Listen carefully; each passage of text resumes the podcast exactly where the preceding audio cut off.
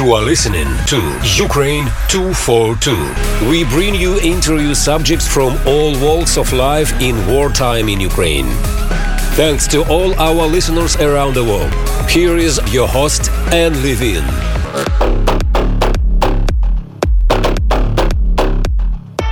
Welcome to Ukraine 242, a weekly show featuring interviews with key people on the ground in Ukraine and around the world.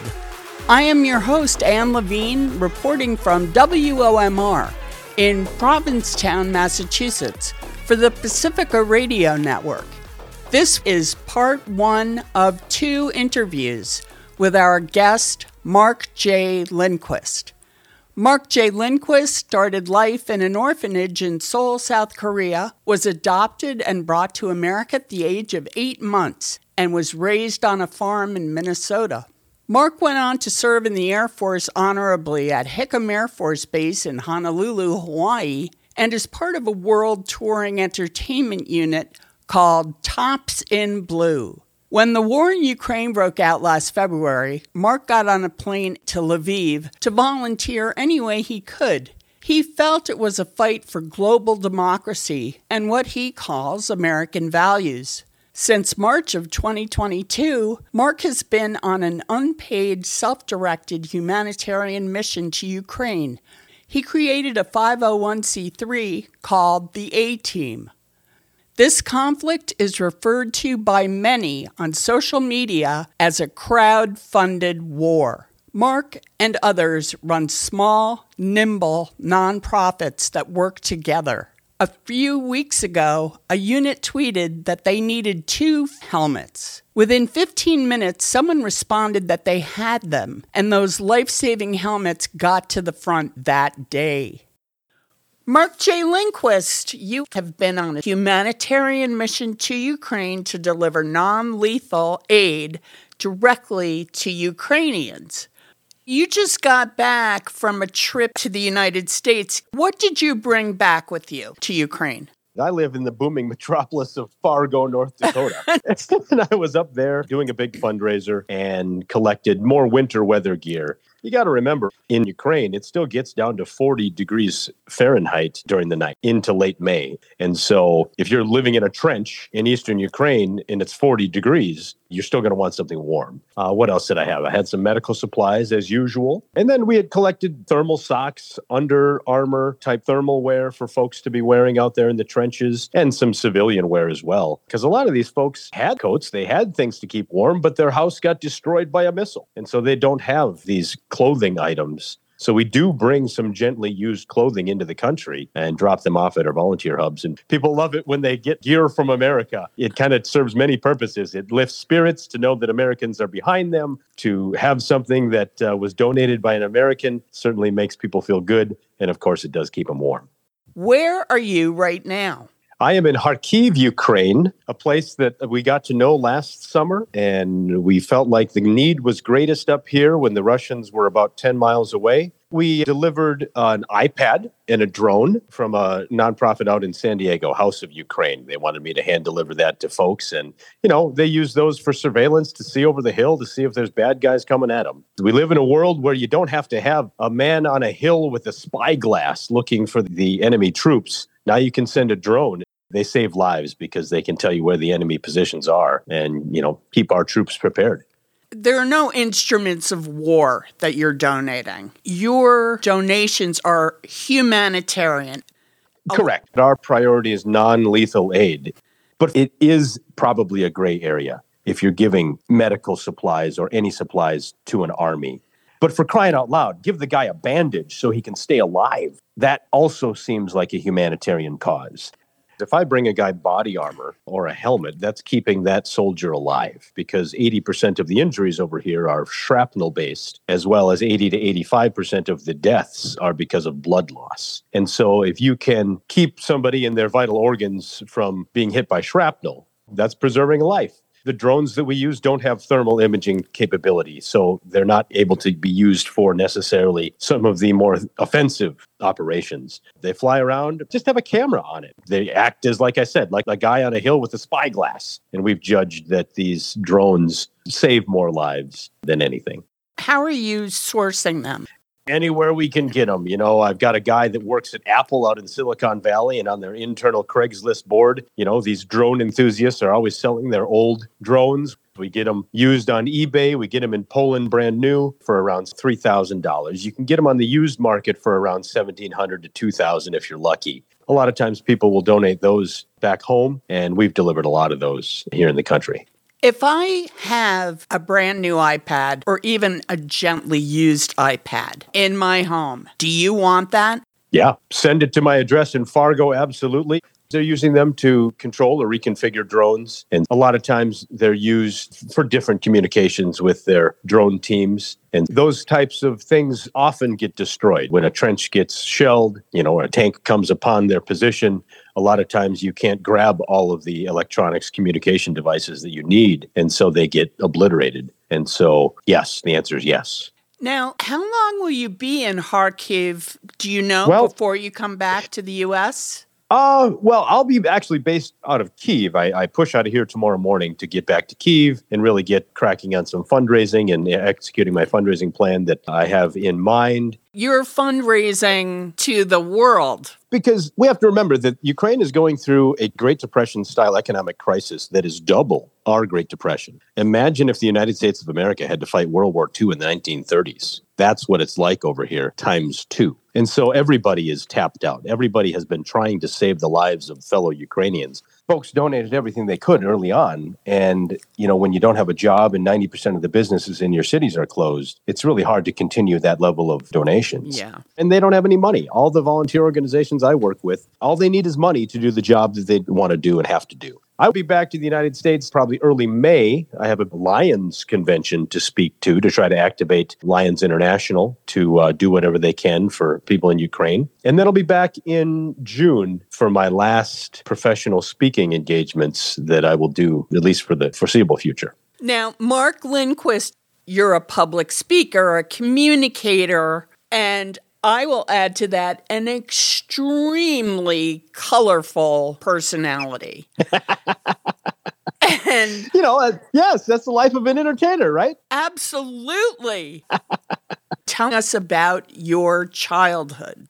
I was born in 1981 in Seoul, Korea. And you got to remember, Korea in the early 80s is not the Samsung Times Square looking place that we know of today. Mm-hmm. It was largely in rural Korea, a third world country. And so in the early 80s, Korea couldn't take care of their babies and they sent thousands of children overseas.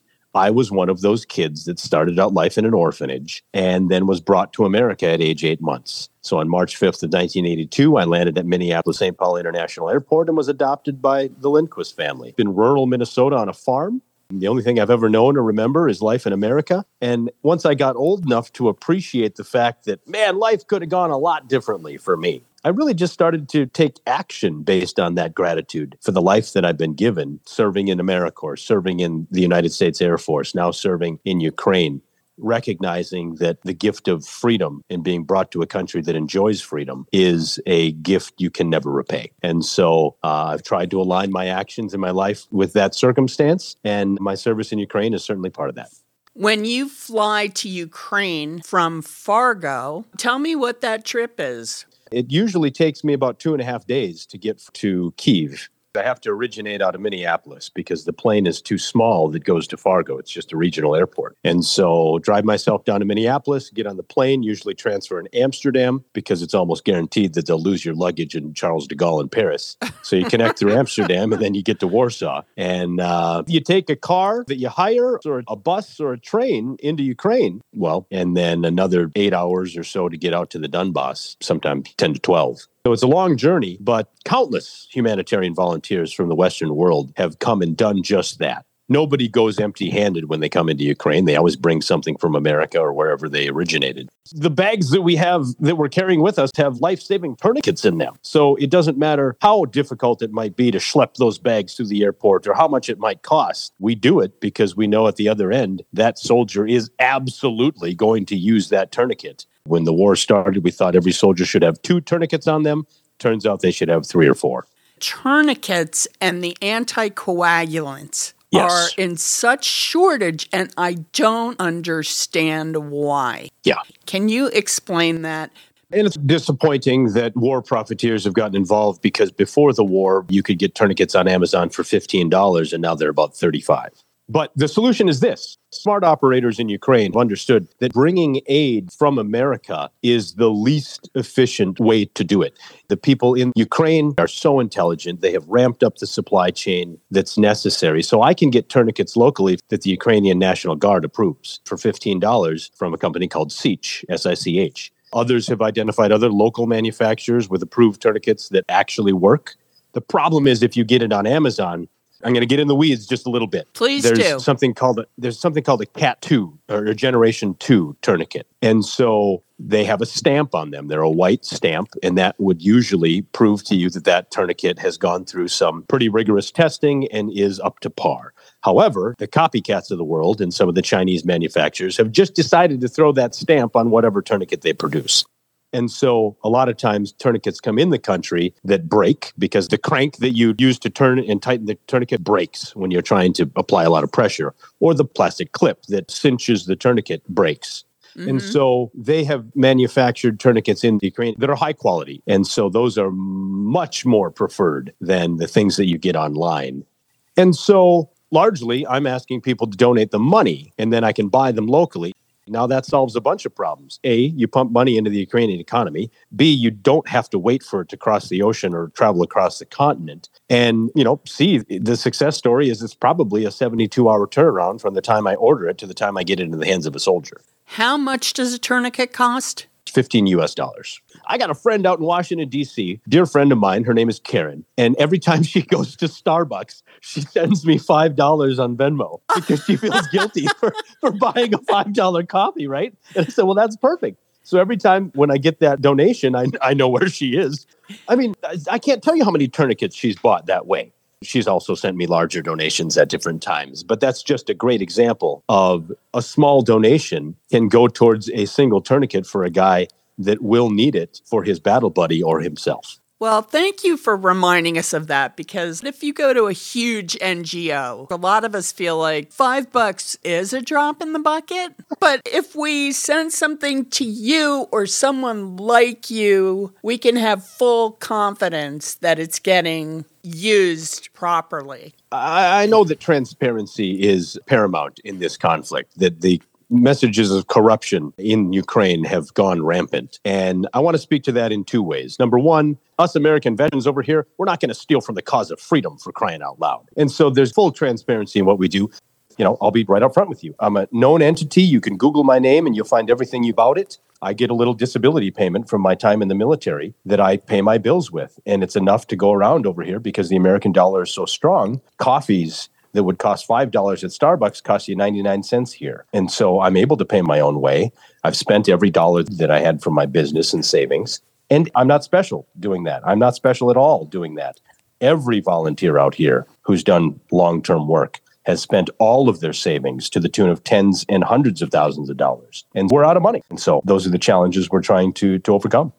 I'm going to start posting screenshots of my bank account, and you can get an image of the person I delivered it to you got to come over here and you got to meet these people and you got to realize that although governments around the world may have corruption, the people that are trying to save their lives of their brother, their uncle, their cousin, their husband, they are not corrupt. In fact, many of the people in Ukraine that I've met uh, when the subject comes up, there's a push in Ukrainian society right now to prove to the world that corruption are not in the society, they're in other levels of big NGOs or governments.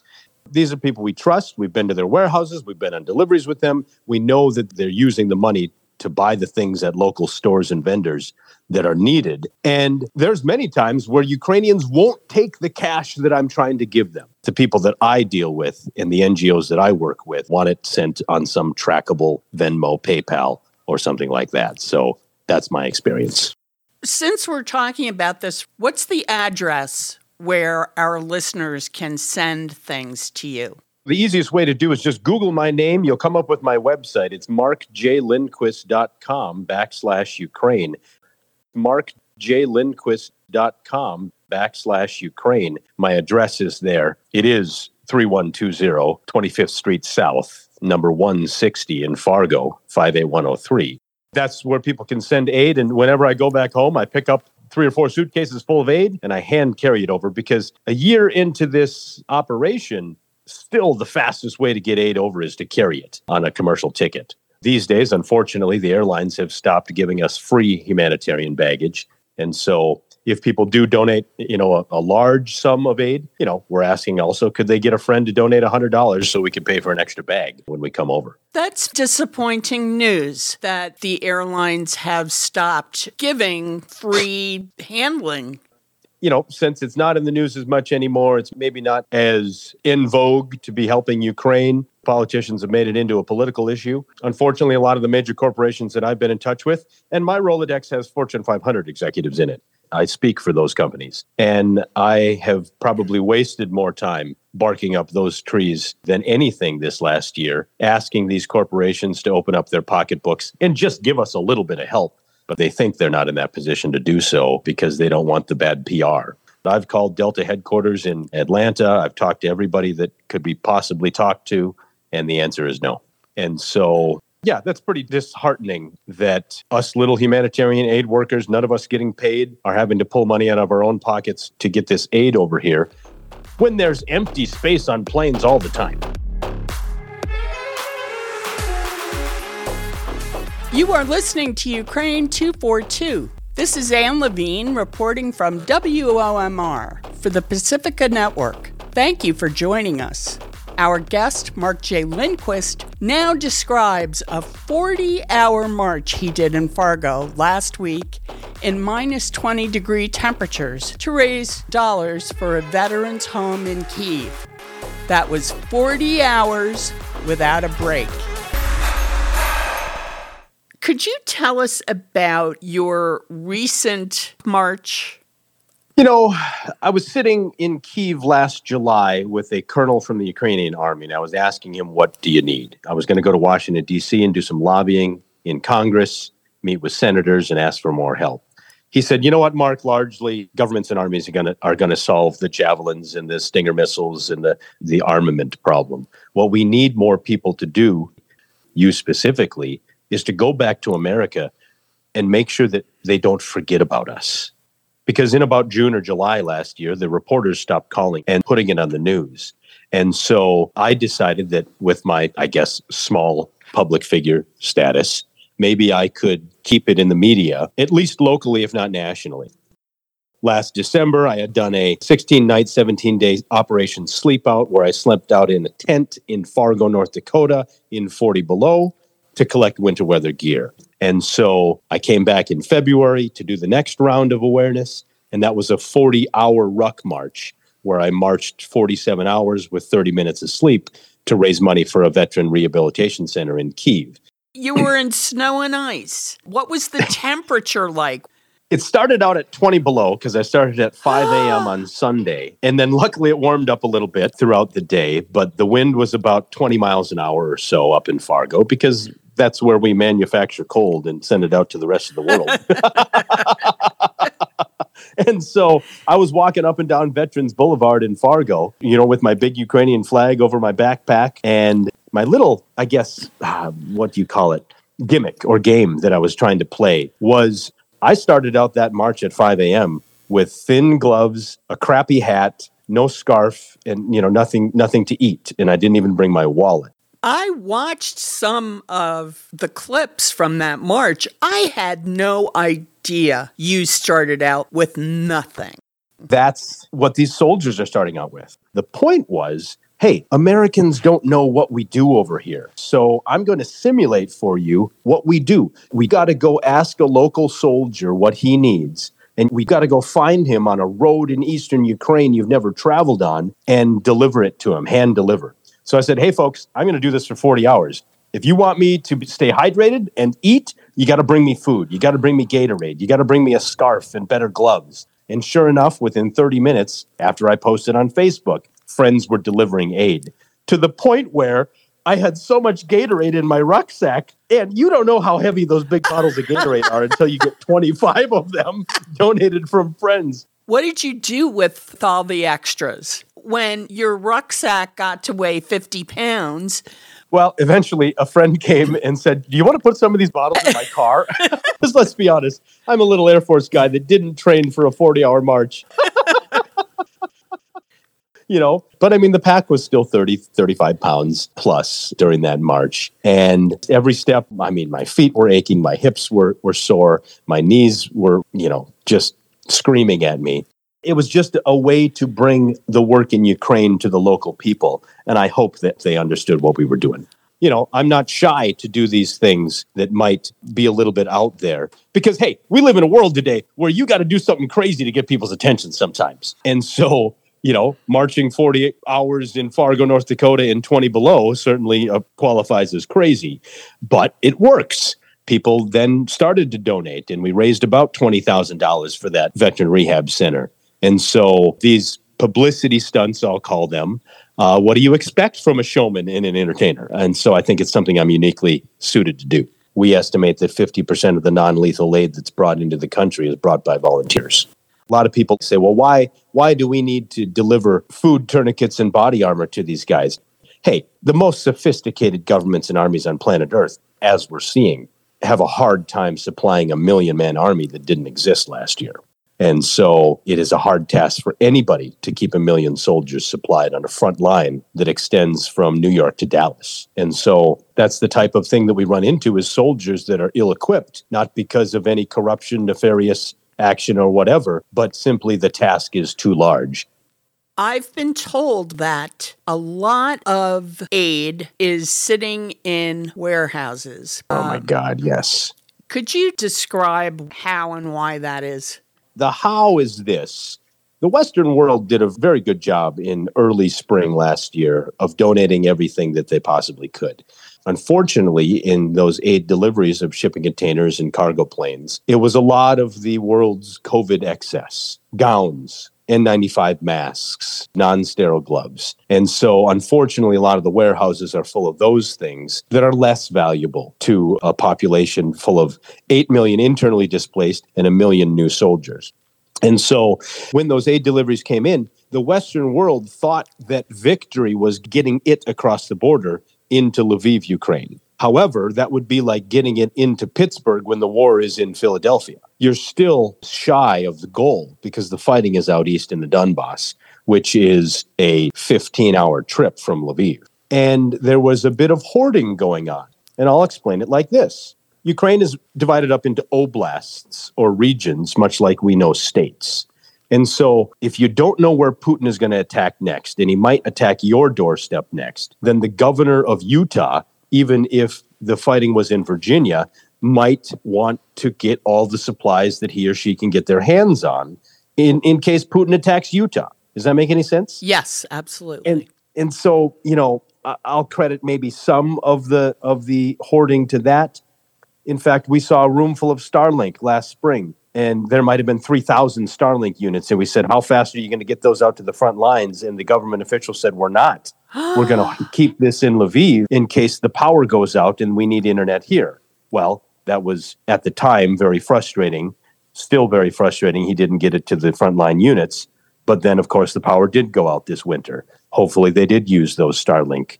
But I've walked through warehouses in Lviv in Western Ukraine where there is no fighting and they're chock full of supplies. And we call Lviv the place where supplies go to die. And we have done whatever we can to move that supply to eastern Ukraine where it is needed. But you got to go through a lot of hurdles to get the right things to the right places out here. You have a whole host of problems. Largely, it is a situation out here in Ukraine where the big aid organizations don't travel to the Donbass because they don't have the risk tolerance. They don't have the insurance that would allow them to go to places where there's heavy bombing. And so it's done very piecemeal, very, very small deliveries. So it's got to be done by people like me. And there's probably only a few hundred of us left in the country now, whereas in the spring there were probably a few thousand. I've also heard American NGOs who are committed to not delivering any aid that can be possibly used as instruments of war. Have yeah. you seen yeah. that? Absolutely. And there's nothing that frustrates me more about this conflict and war zone than that. Folks that have the ability to help, for some bureaucratic reason, are withholding that help. And so it's very frustrating to see organizations receive millions and millions of dollars because of their trusted name. And then understand that the fact that it is a war zone complicates the matter greatly. That a lot of these organizations won't take the risk to somehow equip a military. The fact that it is a war zone complicates the matter greatly. And that is understandable, I guess, to the degree that equipping a foreign military is not something we do on planet Earth very often with civilian dollars and donated dollars, right? And so my perspective is that it is the, the little guy, the small NGO, the unaffiliated independent volunteer underneath no heading of an NGO that is able to do the best and most work out here because we're willing to go to Bakhmut. We're willing to go to Kramatorsk. And I have friends that went to Sloviansk, Lysychansk, Severodonetsk. These are cities out there in the Donbass. And we don't see humanitarian aid organizations with big names out there, largely because I don't think their insurance policy will let them travel there and their policies won't allow them to f- support frontline units. And so those independent operators that don't operate with this red tape are able to do that. So it's got to be done by veterans like myself and civilians who understand that if Russia takes one more inch, there's going to be more refugees and suffering. If Ukraine keeps that inch, there's going to be less refugees and less suffering. I just wish I had the millions of the big NGOs to do that. And so trying to step into my strength zone, right? Communication, telling the stories. I'm a storyteller. I'm a professional storyteller. I'm a public face and public figure. And so I will be a conduit for the Ukrainian people and the Ukrainian NGOs back to America and give them a connection to the American people and money they may not have. And so be doing a podcast, be doing a radio show, doing social media, trying to fulfill these needs of lists that I get 30 of them every single day and connecting donors back in America to those things that are needed today. Mark J. Lindquist, you are, wow, you are an extraordinary human being. Thank you for everything, and I'm honored that you've taken this time to speak to me.